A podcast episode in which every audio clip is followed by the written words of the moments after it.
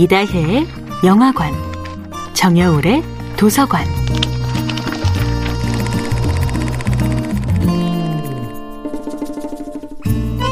안녕하세요. 여러분과 아름답고 풍요로운 책 이야기를 나누고 있는 작가 정여울입니다. 이번 주에 함께하는 책은 라이너 매치거의 빈센트 반 고흐입니다. 유능한 화상이었던 태호는 형에 대한 후원이라는 부담감만 없었다면 꽤 큰 부자가 될 수도 있었을 것입니다. 하지만 태호는 자신이 어려울 때조차도 변함없이 빈센트의 생활비는 물론 그림 재료들과 모델료도 지불했습니다. 때로는 자신의 조언을 거의 받아들이지 않는 빈센트가 원망스럽기도 했지만 궁극적으로는 형을 믿었지요.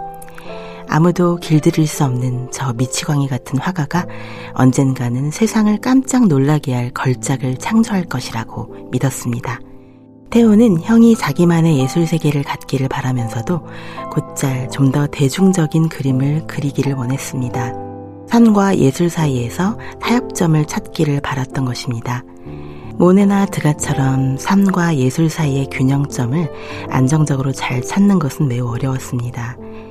타인의 끊임없는 오해와 아주 오랫동안 싸운다는 것, 그것은 결국 인생을 건 커다란 모험이었습니다. 그 모험 속에서 고은은 짧은 기간 안에 엄청난 분량의 작품을 완성합니다. 예술가의 삶을 남김없이 태우는 대신 그 삶의 에너지는 작품으로 옮겨갔습니다. 예술가 본인도 행복하고 작품도 인정받는 행운은 왜 이토록 드문 것일까요?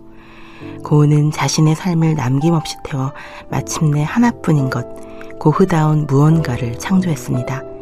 우리는 고흐가 만들어낸 색채의 우주 속에서 감동을 느끼지만 거의 습관처럼 굳어져 버린 인간관계의 상처는 그를 끝내 구해내지 못했습니다. 고흐는 그럼에도 간절하게 사랑을 얻고자 분투합니다. 테오에게 쓴 편지에서 유난히 많이 쓰는 형용사가 바로 가까운이라는 표현입니다. 그는 부모와도 가까워지고 싶고 동생들과도 가까워지고 싶었지만 그들은 고흐와의 거리를 원했습니다.